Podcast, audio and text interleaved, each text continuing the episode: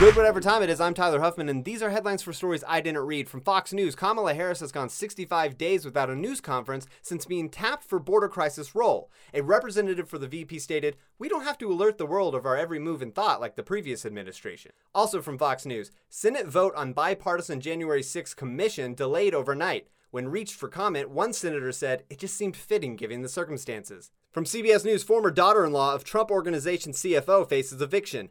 In other news, a friend of a cousin of Trump's doorman's great aunt found $5 on the ground today. From New York Times, now playing in theaters anxiety, paranoia, and sometimes elation. Also playing in theaters, A Quiet Place Part 2.